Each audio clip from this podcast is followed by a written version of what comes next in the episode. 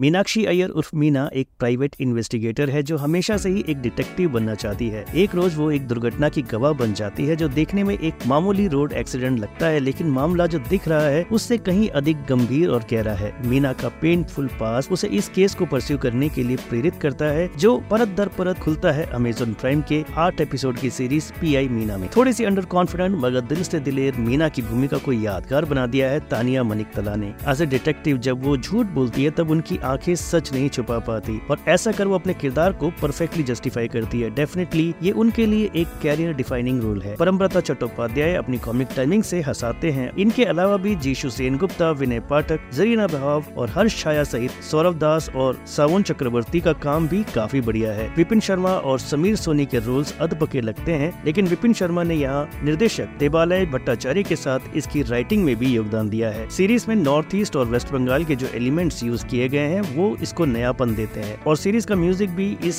flavour को अच्छे से जस्टिफाई करता है कोलकाता शहर भी यहाँ एक किरदार है और मीना एक जगह कहती भी है की ये शहर मुझे अच्छे से समझता है जिस तरह हमारी protagonist shooting in the dark करती हुई चलती है कहानी का डार्कर साइड दर्शकों के लिए खुलता चला जाता है प्रेजेंटेशन बहुत थ्रिलिंग न होने के बावजूद सीरीज कंक्लूडिंग होते होते आपको एक संतुष्टि वाली फीलिंग देकर जाएगी तानिया मनिकतला के लिए इस सीरीज को आप अवश्य देख सकते हैं जिसे फिल्म की बात की रेटिंग रहेगी 3.5 स्टार्स की